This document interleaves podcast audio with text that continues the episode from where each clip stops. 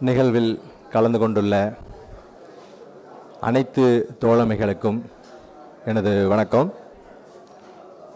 சிறுவாணி இலக்கிய திருவிழாவை ஒருங்கிணைந்திருக் ஒ- ஒருங்கிணைந்திருக்கின்ற தமிழக அரசுக்கும் மற்றும் இந்த அமைப்புக்கும் எனது எனது நன்றியும் வாழ்த்துக்களையும் தெரிவித்துக் கொள்கிறேன். நான் ஒரு முன்னாள் ஆயுள் தண்டனை கைதி என்று சொல்லிக்கொள்வதில் எனக்கு எந்த தயக்கமும் இல்லை. என்னுடைய சகா சிறைவாசியின் ஒரு மரண தண்டனை சிறைவாசியின் ஒரு துளி கவிதையிலிருந்து என்னுடைய பேச்சை தொடங்குகிறேன். சிறையும் ஒரு பல்கலைதான். சிறையும் ஒரு பல்கலைதான். புத்தகம் பாடம் ஆசான்களற்ற பல்கலை. படித்துவிட்டு தேர்வெழுதாமல் விரும்பியதை எழுதிவிட்டு படிக்க வரும் பல்கலை. சிறையும் ஒரு பல்கலைதான் புத்தகம் ஆசான் பாடங்களற்ற பல்கலை. படித்துவிட்டு தேர்வெழுதாமல் விரும்பியதை எழுதிவிட்டு படிக்க வரும் பல்கலை அப்படின்னு என்னுடைய சகா சிறைவாசியுடைய ஒரு கவிதை ஒன்று நான் இந்த இடத்துல நினைவு கூறுறேன். அவர் ஒரு மரண தண்டனை சிறைவாசி முப்பத்தி ஆறு ஆண்டுகாலமாக இன்றைக்கும் சிறையில் இருக்கார். அவர் பேர் ராதாகிருஷ்ணன் பாளையங்கோட்டை மத்திய சிறையில் இருக்கார். முதல்ல நான் இந்த சிறையை பற்றியான ஒரு சின்ன ஒரு புரிதலை கொண்டு வந்து அதுக்கு பிறகு நான் என்னுடைய நாட அனுபவங்களை உங்களோட பகிர்ந்துக்கிறதா சரியா இருக்கும்னு நினைக்கிறேன்.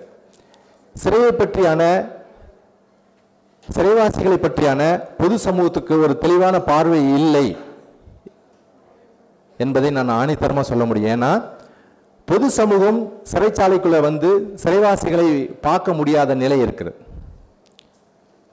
சிறையை பற்றி நாம் ஏதாவது புரிஞ்சுக்கணும்னா ஏதாவது ஒரு தமிழ் சினிமாவை நினைவுக்கு கொண்டு வந்து அதன் மூலிமா நம்ம சிறையை புரிஞ்சுக்கிறதுக்கான ஒரு முயற்சி எடுக்கிறோம்.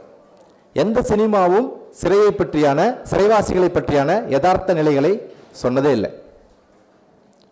அது எல்லாம் யதார்த்தத்துக்கு மாறான தகவலாக தான் இருக்குது இந்த சிறைக்குள்ளார யார் நிரம்பி கிடக்கிறாங்க அப்படின்னா யாரெல்லாம் இந்த சட்டத்தோட சண்டை பிடிக்க முடியாமல் தன்னுடைய நியாயத்தை உச்சநீதிமன்றம் வரைக்கும் எடுத்துகிட்டு போய் பேசுகிறதுக்கு வலிமையற்ற தலித் மக்கள் இஸ்லாமியர்கள் கிறிஸ்துவர்கள் யாருக்கெல்லாம் ஜனநாயகம் மறுக்கப்படுகிறதோ அவர்கள் தான் இந்த சிறை முழுசும் நிரம்பி கிடக்கிறாங்க. நான் அவர்களெல்லாம் தவறே செய்யலை அப்படின்லாம் சொல்ல. அது வேற. ஆனால் இந்த தவறுக்கும் மீறிய தண்டனையை அனுபவிக்கக்கூடிய மக்களாக தொடர்ந்து சிறைச்சாலையில் கிடக்கக்கூடிய பெரும் கூட்டம் ஒன்று இருக்குது அப்போ இந்த சிறை வந்து இதெல்லாம் ஆங்கில அரசுகளால் கட்டமைக்கப்பட்டது. இங்குள்ள தண்டனை முறை விசாரணை முறை எல்லாமே ஆங்கில அரசுகளால் கட்டமைக்கப்பட்ட சிறை. அப்போ அந்த தண்டனை முறையும் அவங்களுடைய பார்வை தான் இருந்துட்டுருக்கு. நான் ஒரு இருபது ஆண்டு காலமாக சிறைச்சாலையில் தனிமை சிறையில் என்னுடைய இருபது வருஷத்தை நான் சிறைக்குள்ளே கழிச்சிருக்கேன். வெவ்வேறு தமிழ் இந்தியாவில் இருக்கக்கூடிய நான் சுமார் ஒரு பதினெட்டு சிறைச்சாலைகள் இருந்திருக்கிறேன். திகார் செயல் உட் சிறை உட்பட பதினெட்டு சிறைச்சாலைகளுக்குள்ள நான் போயிருக்கேன். அங்கே மொழியும் இடம் தான் மாறுபட்டிருக்கு. ஆனால் சிறைச்சூழல் எல்லாம் ஒரே மாதிரி தான் இருக்கு. அப்போ அப்படியான சிறைவாசிகள் வந்து பண்படுத்துறதுக்கான நாம் இப்போ கையாண்டுட்டு இருக்கிற நடைமுறை தோல்வி அடைஞ்ச நடைமுறை. ஒரு கடுமையான இறுக்கமான சூழலை உருவாக்குவதன் மூலம் கைதி தன்னுடைய தவறை உணர்ந்துருவான் அப்படின் அப்படின்ற இந்த ஆங்கில அரசினுடைய இந்த பார்வை தவறானது அப்படின்றத தொடர்ச்சியாக நம்ம அரசுகள் எல்லாமே ஒத்துக்கிட்டு அதை ஏற்றுக்கிட்டு ஏற்றுக்கிட்டு இருக்க ஆரம்பிச்சிருக்கிறாங்க.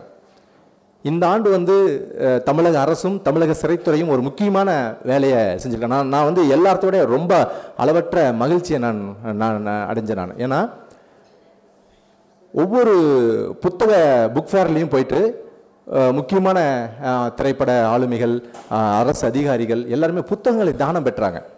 ஏன்னா சிறைக்குள்ளர் வந்து தமிழ் இலக்கியங்கள் போய் சேரவே இல்லை என்ற ஒரு பெரிய எனக்கு ஆதகம் தொடர்ச்சி இருந்துக்கிட்டே இருந்துச்சு.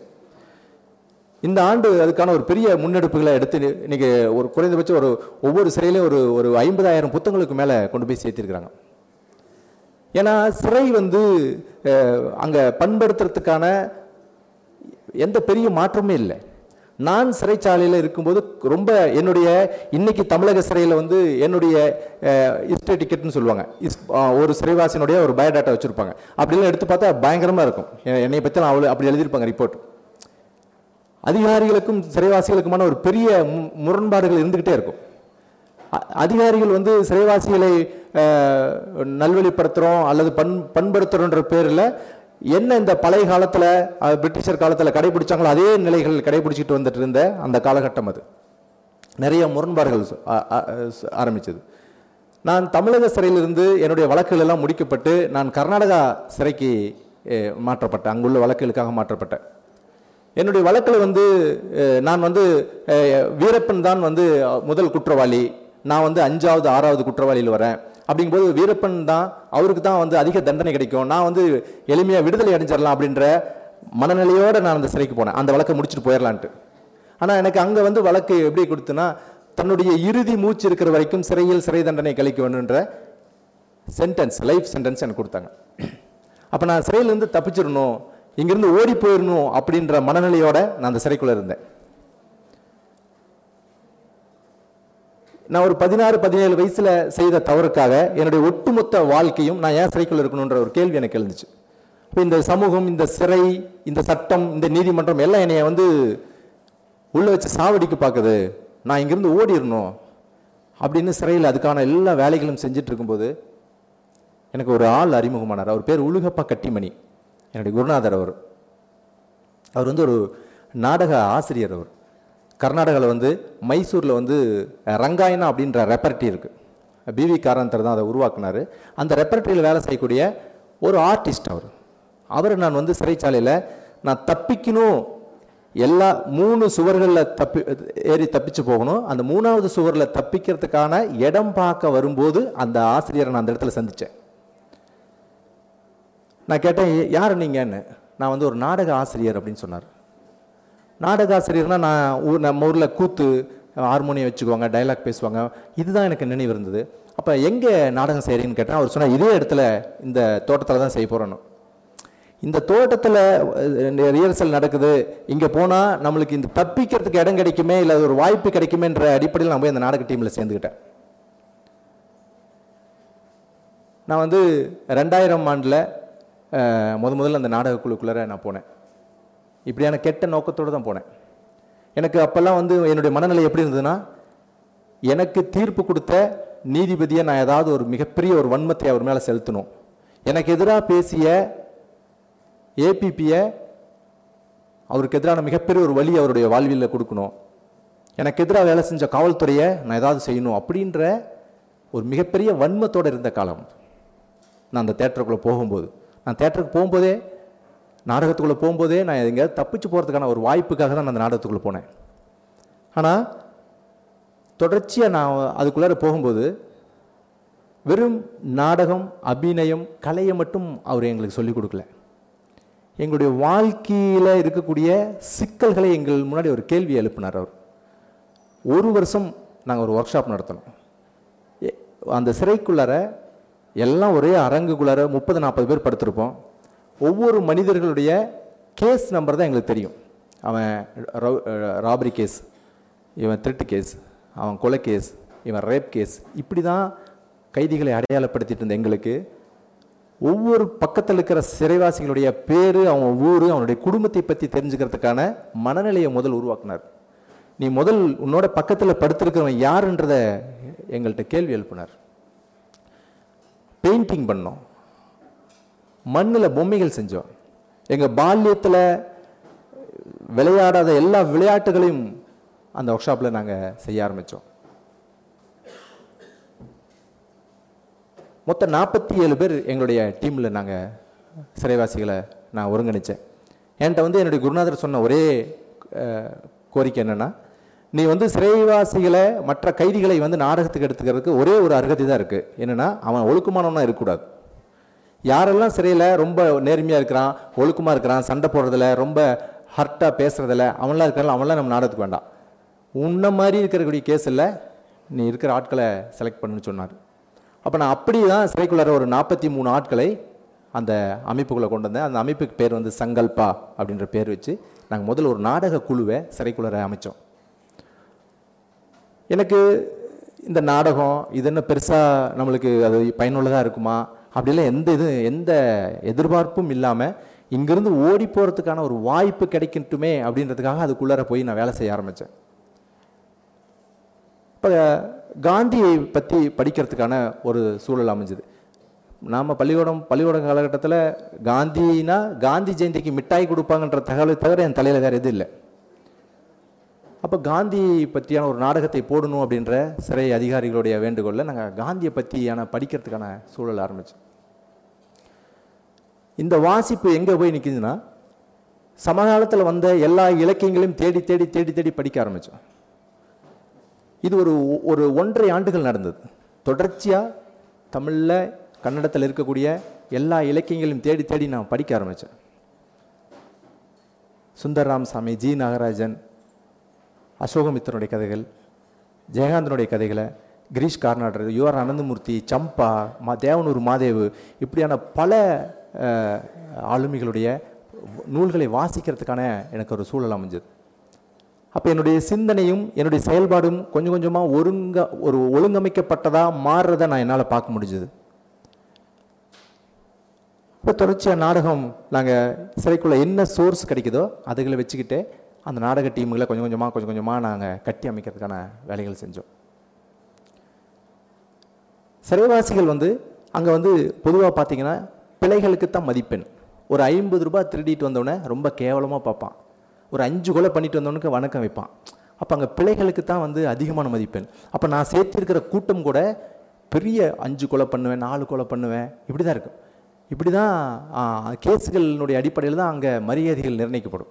அப்போ இப்படியான ஒரு பெரிய கூட்டத்தை வந்து கட்டி அமைச்சு அதை மெயின்டைன் பண்ணுறதில் பயங்கரமான சிரமங்களை நாங்கள் பார்த்தோம்.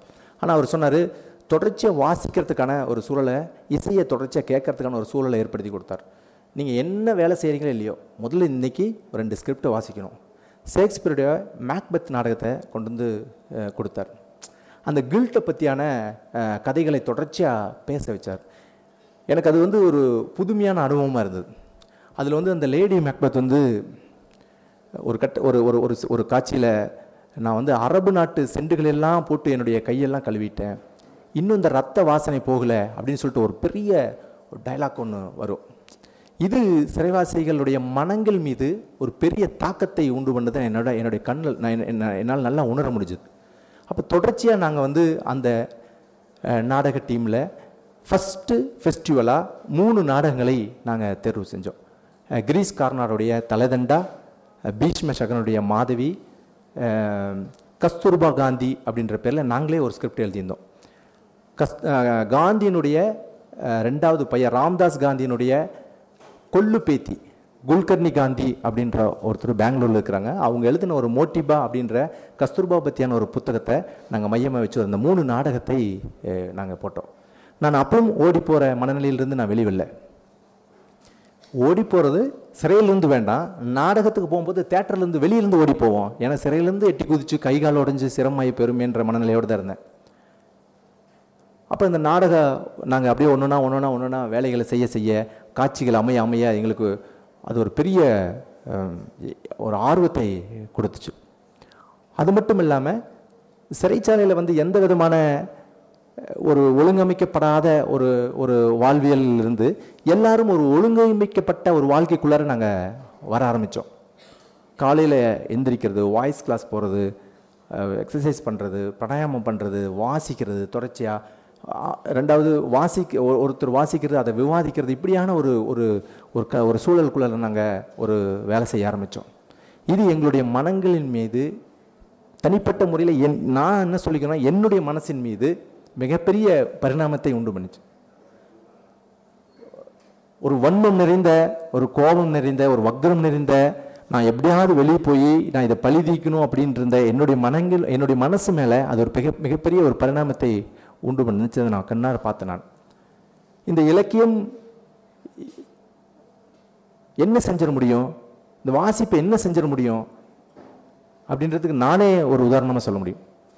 என்னையவே நான் உதாரணமாக காட்ட முடியும். ஒருவேளை இதெல்லாம் எனக்கு கிடைக்காம போயிருந்தேன் இந்த உலகத்தில் நான் ஒரு மிகப்பெரிய ஒரு மிகப்பெரிய ஒரு குற்றவாளியாக இன்றைக்கும் எங்கேயாவது ஒரு தலைமறைவான வாழ்க்கையில் தான் நான் வாழ்ந்துட்டு இருப்பேன். அப்போ இந்த நாடகம் முதல் முதல்ல நாங்கள் ரிஹர்சல் எல்லாம் முடித்து எல்லா ஒப்பனையெல்லாம் செஞ்சு ஃபஸ்ட்டு பெங்களூரில் ரவீந்திர கலாட்சேத்திரத்தில் எங்களுடைய நாடகத்தை அரங்கேற்றோம். ஃபஸ்ட்டு நாடகம் வந்து கஸ்தூர்பா காந்தியினுடைய நாடகம். எங் அப்போல்லாம் வந்து ஃப்ளக்ஸோ இந்த மாதிரி போஸ்டர்களோ அப்படிலாம் இல்லை. நாங்களே கையில் எழுதி இன்றைக்கி நாடகம் இருக்குது சிறைவாசிகளுடைய கைதிகளுடைய நாடகம் இருக்குது மாலை நேரத்தில் ஃப்ரீ தான் டிக்கெட் இல்லை நீங்கள் வாங்கன்னு சொல்லிட்டு ஒரு நாலஞ்சு இடத்துல போஸ்டர் அடிச்சிருந்தோம். அந்த பேனர் எழுதி வச்சுருந்தோம். இதை வந்து பார்த்த அன்றைய முதலமைச்சர் ஜெயஜ் பட்டேல் வந்து ஒரு ரெண்டு நிமிஷம் நாடகத்தை பார்த்துட்டு போகலாம் அப்படின்னு உள்ளே வந்தவர் முழு நாடகத்தையும் பார்த்துட்டு அவர் ஒரு டைரி குறிப்பு எழுதி வச்சுட்டு போயிருந்தார். என்னன்னா காலையில் இந்த சிறைவாசிகளை வச்சு ஒரு ப்ரெஸ் மீட் பண்ணுங்க. இது ஒரு மிக முக்கியமான வேலை. இது எங்கேயுமே நடக்காத வேலை அப்படின்ற ஒரு கருத்தை அவர் பதிவு பண்ணியிருந்தார். மறுநாள் காலையில் ப்ரெஸ் மீட் வைக்கிறாங்க. ஏகப்பட்ட பத்திரிகையாளர்கள் இருக்கிறாங்க. நிறைய கேள்விகள் வருது. அந்த நிறைய கேள்விகளுக்கு நானே பதில் சொல்லிட்டு இருக்கேன். அப்போ ஒரு பத்திரிக்கையாளர் வந்து இடைமறிச்சார் இல்லை இல்லை நீங்கள் பேசாதீங்க. நான் கேட்குற ஒரு ஆள்கிட்ட அவர் பதில் சொல்லட்டும் அப்படின்ற பேரில் சில்லா அப்படின்ற ஒரு காமெடியனை பார்த்து ஒரு கேள்வி கேட்டார். நீங்கள் வந்து எல்லாமே ஆயுள் தண்டனை கைதிகள். உங்களுக்கு இப்படியான ஒரு பெரிய சுதந்திரம் கிடைச்சிருக்கு. இதை ஏன் நீங்கள் வந்து மிஸ்யூஸ் பண்ணிக்கல? நீங்கள் ஏன் இங்கிருந்து தப்பிச்சு போகிறதுக்கான வாய்ப்புகளை நீங்கள் கை கையில் எடுக்கலன்னு சொல்லி கேட்டார். அந்த சில்லா வந்து அது வரைக்கும் நான் சில்லான ஒரு ச ஒரு ஒரு ஒரு மதிக்கப்படும் நபராக நாங்கள் யாருமே பார்த்ததில்ல. ஆனால் அவன்கிட்ட ஒரு மிகப்பெரிய ஒரு பதில் வந்துச்சு. ஒரு நொடி பொழுது கூட அவன் தாமதிக்கலை. சார் நான் ஓடிட்டுனா என்னுடைய பாத்திரத்தை அடுத்த நாடகத்தில் யார் சார் செய்வாங்க? அப்படின்னு சொன்னான். எனக்கு பயங்கரமான அதிர்ச்சியாக இருந்துச்சு. இந்த கேள்வி எனக்கான கேள்வி. ஆனால் பதில் அவன் வந்து சொன்னான் இந்த பதில் வந்து என்னை தூங்க வைக்கல. நான் வந்து இந்த வாய்ப்புகளை மையப்படுத்தி எப்படியாவது ஓடி போயிடணும்னு நினச்சிட்டு இருக்கிறேன். யாருமே மதிக்கப்படாத யாருமே கண்டுகொள்ளப்படாத ஒரு ஒரு ஒரு ஒரு சில்லா அப்படின்ற ஒரு ஒரு ஆளுமை இல்லாத ஒரு மனிதனிடங்கிட்டிருந்து இப்படியான ஒரு மகத்தான வார்த்தையை என்னால் ஜீர்ணிக்கவே முடியல. என்னால் தூங்கவே முடியல. அவனுடைய சொல் நான் தப்பிச்சு போகணுன்ற எண்ணத்திலிருந்து என்னைய தட்டி வச்சது.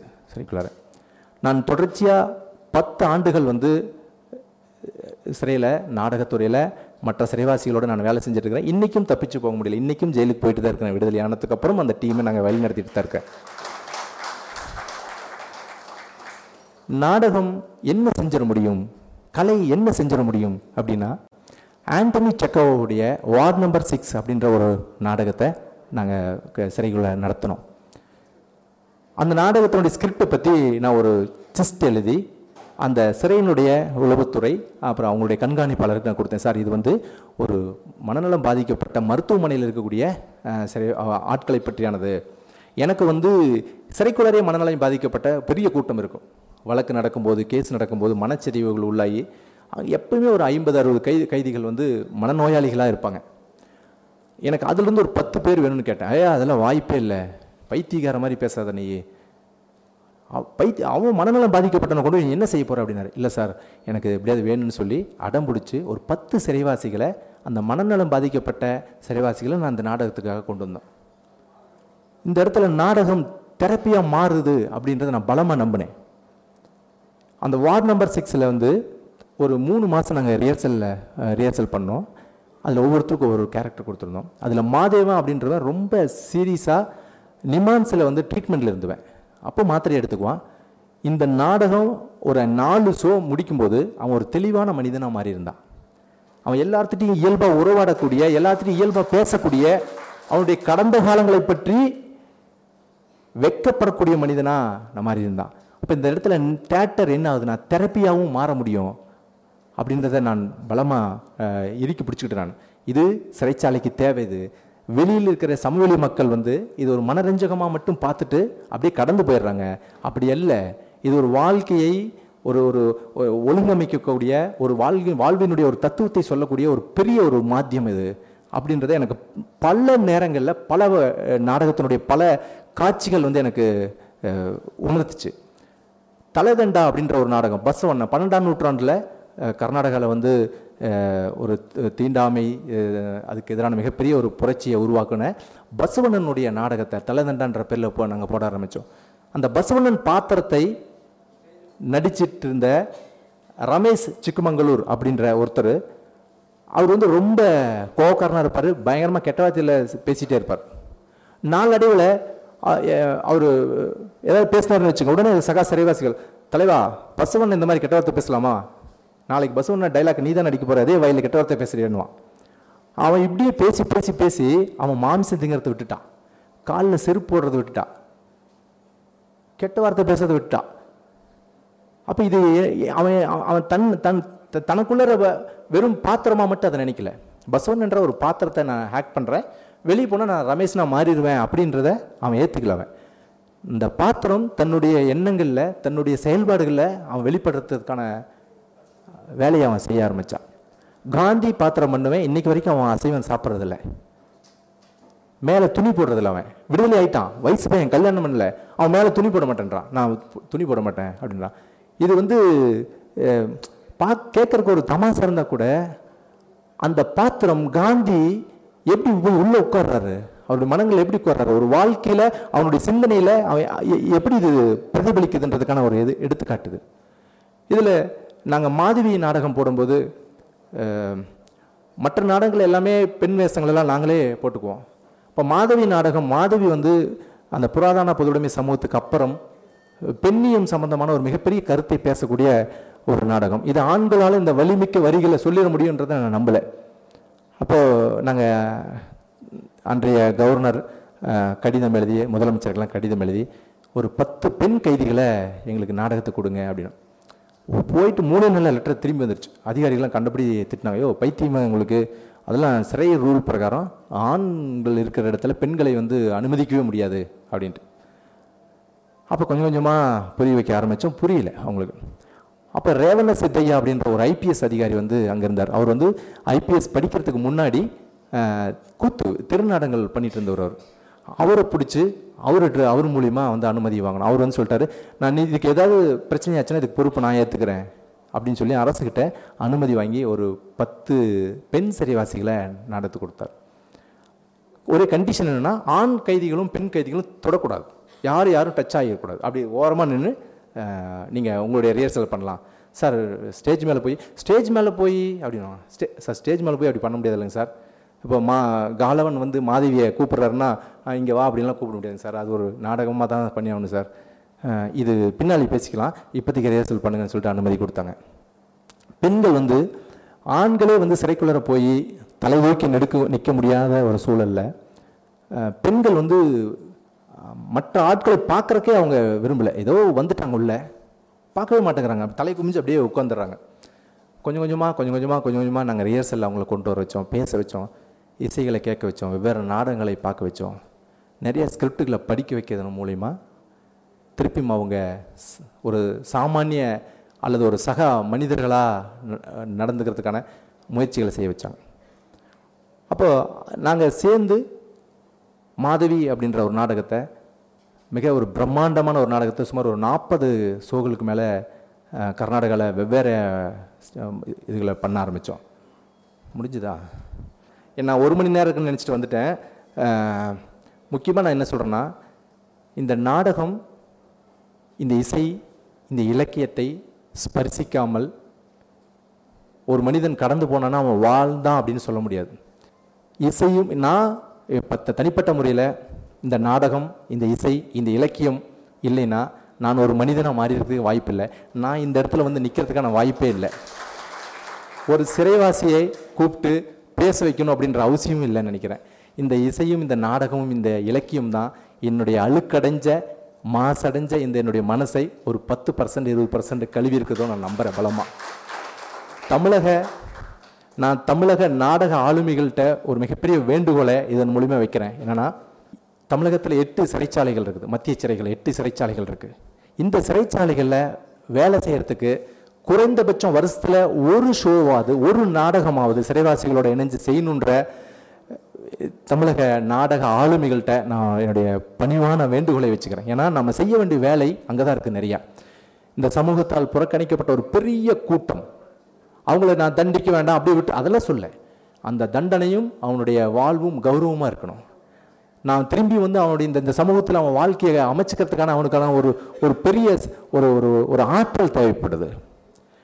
நம்ம பிடிக்கிறோம் உள்ளே வைக்கிறோம் கன்விக்ஷன் கொடுக்குறோம் வெளியே விட்டுறோம். இது மட்டுமே ஒரு சமூக நீதி ஆயிராது.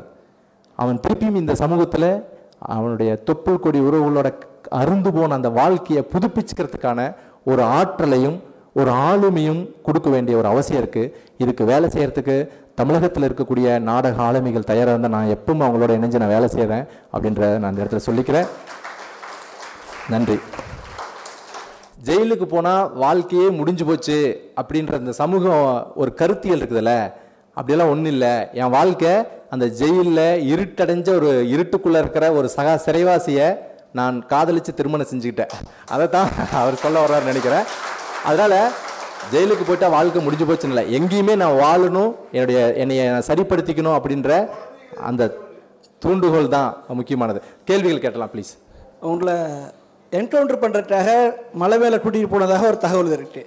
ஏதோ ஒரு தொலைபேசி அழைப்பு சினிமாவில் மாதிரி கிளைமேக்ஸ் சினிமாவில் மாதிரி தொலைபேசி அழைப்பு வந்த மாதிரி உங்கள் கையை கட்ட ஊற்றப்பட்டதுன்னு சொல்லி ஒரு தகவல் இருக்கு. அது சரியா நீங்கள் அதை புரிதல் மாதிரி வந்து சொன்னால் நல்லாயிருக்கும் அதை புரி அதை சொல்லணுன்றீங்களா? ஆ அது அது எந்த எங்க இருந்து அழைப்பு வந்துச்சு? ஏன் உங்களை என்கவுண்டர் பண்ணாமல் விட்டாங்க இது ரெண்டு மட்டும். அவர் என்ன என்ன கேட்குறாருன்னா என்னை ஒரு இடத்துல என்கவுண்டர் பண்ணுறதுக்காக கர்நாடகா போலீஸ் கொண்டு போயிட்டு இருந்துச்சு. அப்போ ஒரு தொலைபேசி அழைப்பு வந்துச்சுல்ல அது யாருன்னு கேட்குறாரு வீரப்பனிடமிருந்து நான் ரெண்டு பேர் ரெண்டு பேர்த்தை நான் காப்பாற்றி விட்டுருக்கிறேன். சரிங்களா? அவங்களுடைய அழைப்பு அவங்களுடைய அழைப்பு அது.